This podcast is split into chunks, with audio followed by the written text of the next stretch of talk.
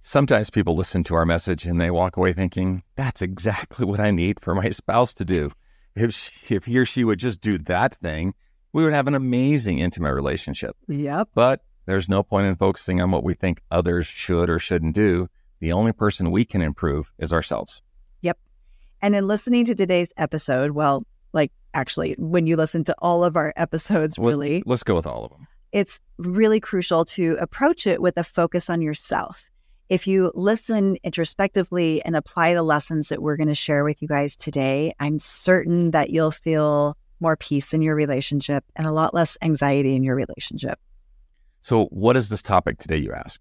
The topic for today is needing versus wanting. We're going to talk about why needing creates this barrier to intimacy, and we'll also look at why wanting feels somewhat terrifying and unsettling. Lastly, we're going to explore why it's important to embrace the idea of wanting and how to actually do it. So, this is a surprisingly deep concept. And this may be one of those episodes that you choose to listen to a couple of times. It's certainly something that we've delved into pretty extensively between the two of us. We've invested a lot of time into understanding and applying it. So, we're excited to share it with you today. Let's get started. Did you know the average couple waits six years to get help in their marriage? Yeah, that's six years of pain, hurt, and frustration. Hi there, I'm Sharla Snow, And I'm Robert Snow. and welcome to Master Your Marriage. where we believe that having an amazing marriage should never feel like hard work and shouldn't be a guessing game. This is the show for married couples who want to discover a scientifically proven approach to building a masterful marriage and have fun while doing it. So if that's you, you're in the right place. Let's dive in. So, this is a big, complex topic and a really important one. I've actually spent days agonizing over how to give it proper importance today, eh, while also really hopefully trying to make it easy to understand. Yeah, and I think if you asked anyone, they would say that they want to feel pursued, they want to feel chosen, they want to feel desired, even when they do things that are sometimes undesirable. Being wanted feels great, and our egos actually love it. But at the same time, we're afraid of wanting someone else. So why is that? Yeah. These concepts that we're talking about today are threads of a greater fabric woven together with other topics like differentiation and honesty and vulnerability, all concepts that we've touched on already. Yeah.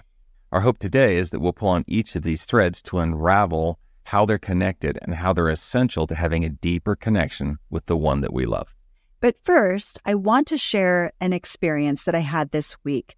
So I was in a coaching session with a client, and she said to me, You know, I promised myself that I would be totally honest with you. That's good. And then she continued, As I've been confronting myself, I see a very dark part of me, Uh oh. a part of me that doesn't want good things for my husband. This part of me is okay with my own pain and misery because it keeps him, in a way, suffering and miserable too. So, this part of her carried all of the resentment. It was the part of her that said, I know I'm hurting him and I just don't care. Oh, man. And this part didn't want to accept any responsibility for her role in the pattern that was going on in their relationship. It was like a little child that was stomping its feet and refusing to feel any sort of kindness or empathy for her partner. Yeah, that's that's tough. And you know, if we're all being honest with ourselves, that almost childlike immaturity exists at times within all of us. Mm-hmm. Sometimes we only hear it in our thoughts, and sometimes we see it in our behaviors. In every interaction, we have the agency to choose which version of ourselves to recruit for that specific moment. Will we recruit the best in us or the worst in us? Which part wins out in the moment? Now, what does this have to do with our topic today? Coming back to our topic of wanting and needing. Wanting and needing are very similar in on the surface. They're almost like flip sides of the same coin. Okay. But wanting comes from the best in us, like we were just talking about. We all have the best and the worst in us, right? Needing, on the other hand, comes from the worst in us, which means it's kind of easy to do it because it's like the default. It's easy to need, but wanting is different. It requires something more from us. Oh, okay. Well, when couples lack emotional and psychological maturity, they don't have great self regulation. So they use their partner to regulate their own insecurities and emotions. They use a controlling position within their relationship to get a partner to be a certain way. And as long as their partner does so, they feel stable, safe, and secure. So, do we have any examples of what this is like? Yeah. So, for example, let's talk about people pleasing. Oh, yeah. yeah people is pleasing is a as a way that some people do this. So, Mr. Nice Guy. Let's meet Mr. Nice Guy. We know him. He's someone who needs to be needed because he's actually deeply insecure in himself. So he has a daily to-do list of everything he needs to accomplish around the house and for work. He works in the garage, mows the lawn, changes the oil in both cars, and then he leaves the house to go over to a friend's house to help this friend move. We need one of these guys in our life. Everybody does. He's the he's the guy that always says yes to anyone who ever asks for help. He's accommodating. He accommodates everyone, but he's also quietly the guy who's holding lots of resentment for all of these things that he does.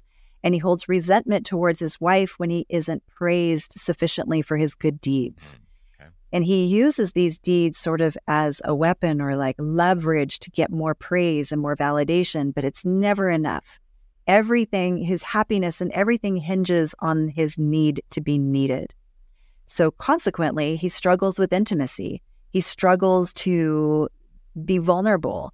And his sexual desire for his wife has become almost non existent because of this. Oh, so Mr. Nice Guy has a lot of hidden problems consequently, when they don't get the praise that they're accustomed to, that they experienced in their growing up, they try to control their partner so that their partner fits into their model of the world. So, how is this familiar? Oh, I don't know. I had a lot of praise growing up. and how much praise did I give you when we first got married? Uh, maybe not as much as I wanted. Right. And was that a little bit unsettling that you didn't get what it was you needed? Yes. yes did, did you create some meanings around that? Oh, yeah. Yeah, absolutely. Like what? Well, I mean, you know, if you didn't praise me, then I sort of felt more vulnerable. I felt like you didn't love me because I was used to those words of appreciation being like this way that I was told that I was loved and appreciated and cared for. Right. So our needy, we'll call it neediness. Yeah, that was or neediness. Was really just like needing our model of the world to be replicated in our relationship. Yeah, it needed to be reinforced. Mm-hmm. The needing needed to be reinforced. So I'll point the pink finger back at myself now. Um, because of maybe my background, I used a lot of manipulation in the early years of our marriage because for me, I really needed him to agree. I needed him to, I needed to be right in in just about every context. I needed him to agree with me and so yeah, this was another way that my neediness showed up in immature ways in in our relationship from my side. So there's a lot of ways we use our needs as a way to manipulate or control or to do something in a way that isn't fair or virtuous. And and that causes us to go back and recruit again that lower version of ourselves in order to get what it is that we want. And the idea that we need our partner to make us happy or whole breeds this entitlement and, and control. It makes you think that you're owed love, that you're owed desire, no matter how undesirable you may actually be behaving. It inherently sets up a system where resentment is going to become a part of the equation, and it's ine- it's inevitable yeah, I think that's the thing with needs. Eh, well, not needs, but like this neediness that we're talking about, where we need our partner to conform to make us feel okay, is that we're setting up a system that is inevitably going to end in resentment. Yeah. Because they're never going to be able to deliver 100% of the time. Right. Absolutely. Yeah. So needing is deceptive. It can feel like wanting but it comes from, again, that part of us, that immature part of us, the worst in us. It, and it also really stems from a poorly developed self where we need our partner to soothe our anxiety, to boost our ego, and in my case, constantly agree with us. And needing puts these undue demands on the other person and it puts this pressure on the relationship system. And as it does that, it can kill intimacy. And as a side note, we talked about this many episodes again. This is one of the biggest reasons why people have problems with sexual desire in their relationship. Because of the neediness?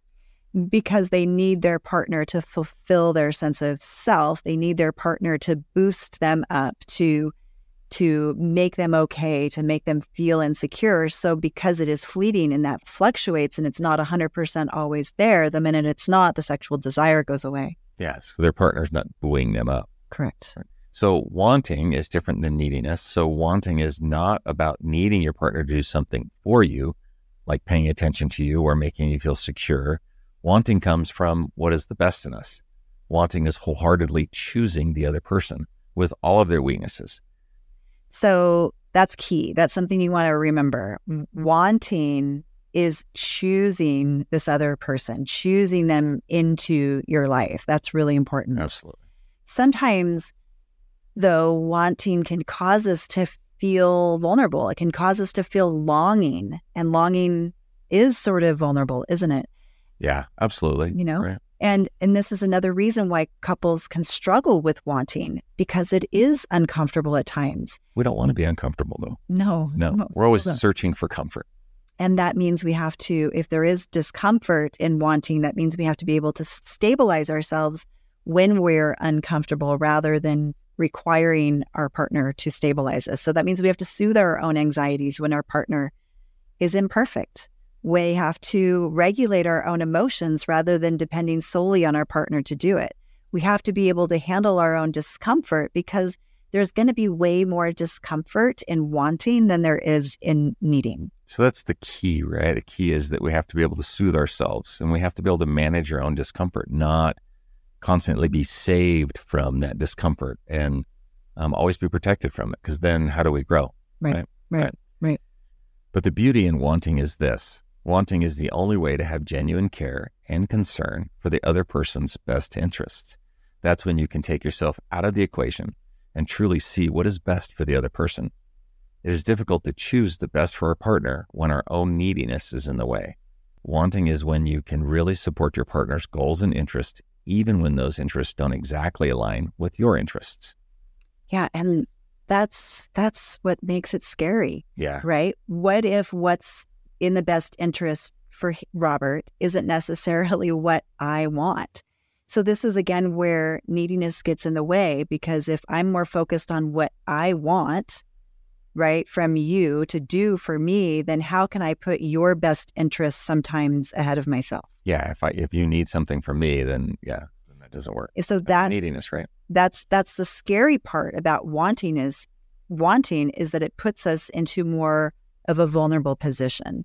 There's a risk, right? There's a risk of injury in wanting that we're going to be rejected or that we're going to have to give up something that we want our partner to fulfill in us. And that's why it takes a lot of work and a lot of self management to let yourself want. So, how do we know if we're in a state of needing or wanting? Good question. One way is to ask yourself questions like, where am I still thinking? We talked last week about thinking and thoughts, right? Where am I still thinking things like, if only you, Robert, Right. would do this thing, then I would be okay, or I would be happy, or I would do something right. That type of phrasing presupposes right off that if your partner simply changed something, that you would then be a better version of yourself. So that's not really what a mature position would be. A mature position would just simply act from the best version now rather than waiting for your partner to change. Yeah, that's the um, you know, if you do X, then I'll feel better. Right. Right. Waiting for your partner to do something so that you can feel stable and comfortable and confirmed or Mhm. or whatever, right, about yourself. What are some other questions we could ask? Um, you could also ask yourself, where am I blaming my partner? Um, where do I where do I change them so that they can, you know, manage my stress or anxiety? Um, or you could ask, how does my how does my focus on my partner's behaviors and feelings and and desires conflict with the person who I want to be? Okay, wait. So this is where it gets a little bit confusing because does that mean that we should just be accepted and adored and desired exactly as we are, no matter how selfish or self serving we're being? Well, no, I mean that doesn't make sense, right? Because your partner always has a choice. They aren't forced to stay with you or even in any situation. And if they can't accept their partner as they are, then we need to probably make a choice. But that choice doesn't involve us trying to control them. That's not fair. Yeah. And this is where I think choosing also has to do with like us choosing to show up as the best version of ourselves because knowing that our partner isn't locked into us, we still want to show up as the best version of ourselves for the friendship, for the relationship, for the growth, right? So no, we're we're not deserving of of never-ending adoration no matter how selfish we're being because our partner still has their freedom. They still have their autonomy and their choice to leave if but at the same time they want. Yeah, but at the same time wanting means at, as as we use that example from one of our other clients, wanting means you know, accepting and, and still choosing them warts and all, mistakes yeah. and all, right? So right. so you can't just say that just because I'm doing these horrible things that they have to accept me. They don't. But if they choose you, if they choose to be all in with you and they want right. you, then they accept that there are some things that are flawed. That are flawed. That we don't control. That we don't control. And we may or may not have a story about that. So these things are are obviously complicated as you hear us kind of going back and forth. And they're complicated because we're human. Yeah. And I think they're complicated because we come into relationships with a lot of misconceptions about how relationships should be. And gosh, there's so many, right? But I think some of the most dangerous misconceptions that make this harder than it needs to be is that people tend to feel like if they found the right person, then things should just automatically be easy. Or they have these beliefs that, again, this person should save me. We, soulmate. Right. The soulmate notion that this soulmate of ours comes into our life to heal all of our wounds and fix our broken history. I mean, that's the makings of every Disney movie that we've ever seen, right? So, because we have these misconceptions, there's often a disillusionment process that happens in relationships once we figure out these things aren't true. Yeah. So, what is this disillusionment process? Well, it's a very normal process for all of us. Um, as you might remember, early on in our relationship, we thought that we were in love. But this feeling of love was mostly hormones that were creating this magnetism, desire, excitement, and what we thought was love.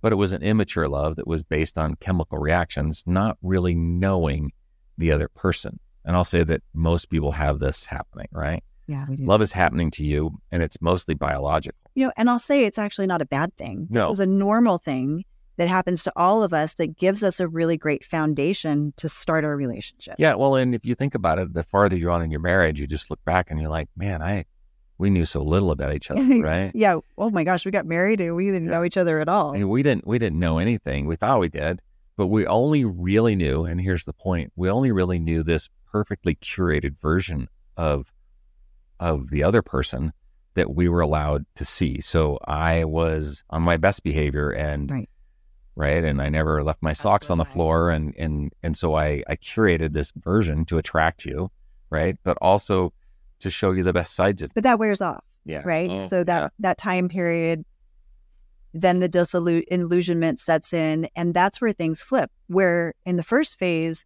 we had love without knowledge. Now we have knowledge without love, right? We start to lose that feeling of love because we start to learn more things about each other we start to gain knowledge about who this person is that we've partnered with, and we suddenly go, "Oh my gosh, they're flawed."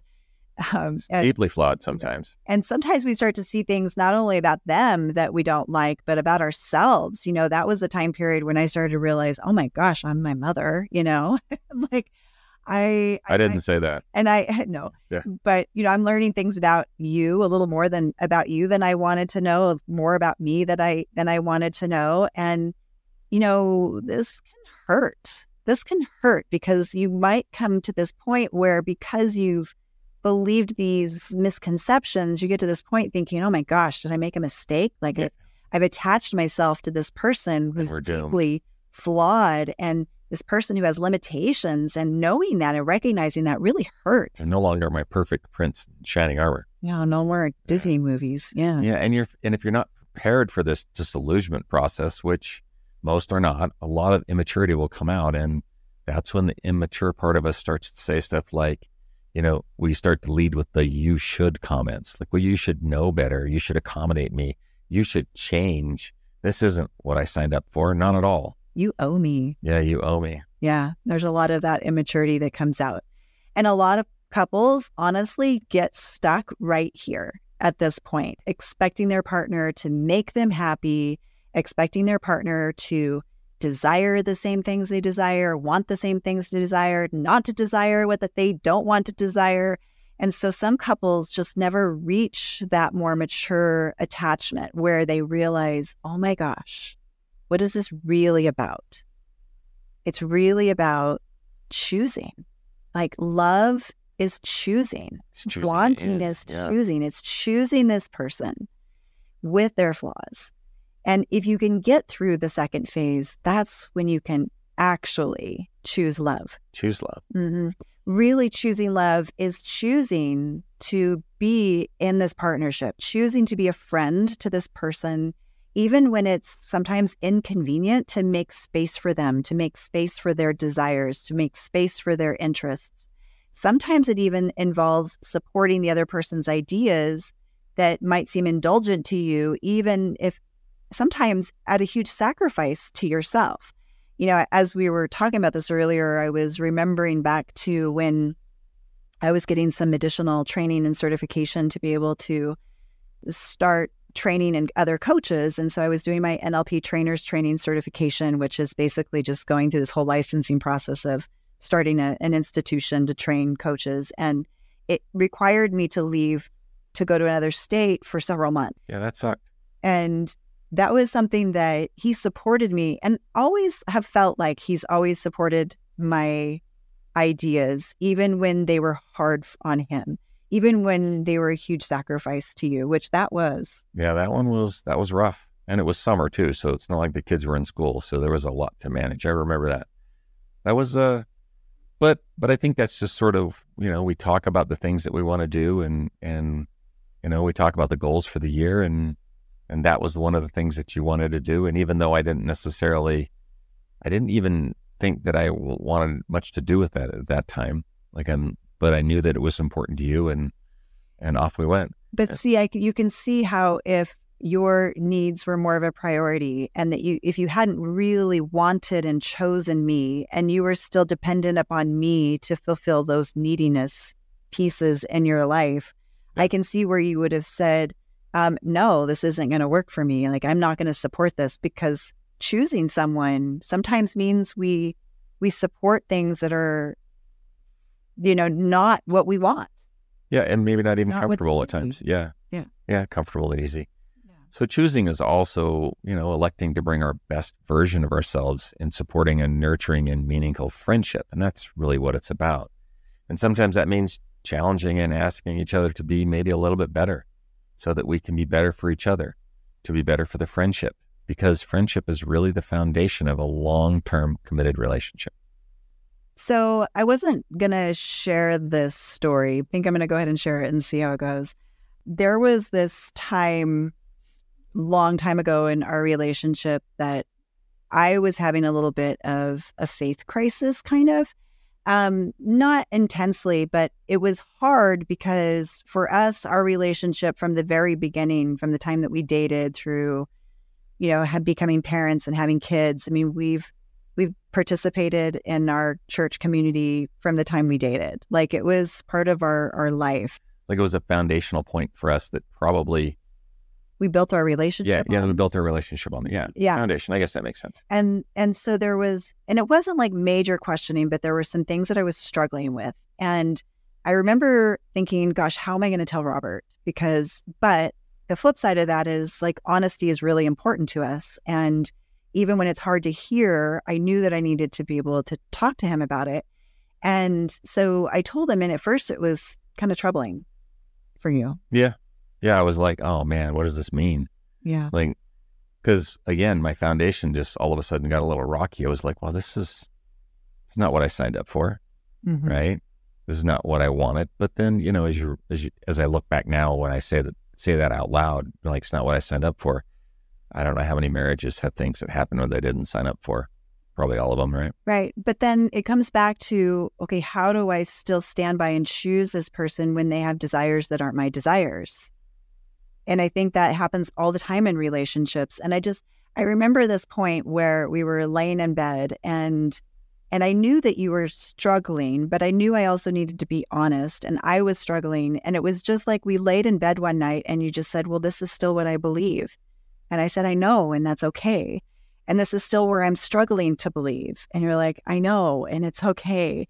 And it was just this like beautiful moment that I look back at and remember like it was hard, but it was also this place of total acceptance of he knew that we both knew that we weren't doing exactly what the other person totally needed, but we were still choosing each other. Yeah, and I think that's I think that's probably the important part, right? That and I don't know that I'm was amazing in that moment. I know that mm, when you tell the story it makes me sound awesome, but but I still think that's it. I think we still choose each other because if it wasn't that thing and by the way in you know in almost 32 years it's been a lot of things mm-hmm, mm-hmm, right mm-hmm. in in every in in your marriage in your relationship it's always going to be a thing and so you just have to you have to learn how to not again when we talk about needing versus wanting, right? You have to you have to you choose in, you choose into that relationship. And you know, it's not always perfect. And oftentimes it's a little bit it's a little bit messy. Mm-hmm. But you just say like, well, you know, I, I'm strong enough to stand on my own two feet without having to need her to prop me up in that relationship, then I can, I think when I have that strength, then I can choose. Then I can make another decision instead of just having the rug pulled out from underneath me, which we hear in a lot of relationships. So many people are just like, it was it, it's over. That was the straw that broke the camel's back. And I, I just, I don't think in the relationships that you can have the rug pulled out from underneath you if you're standing on your own rug.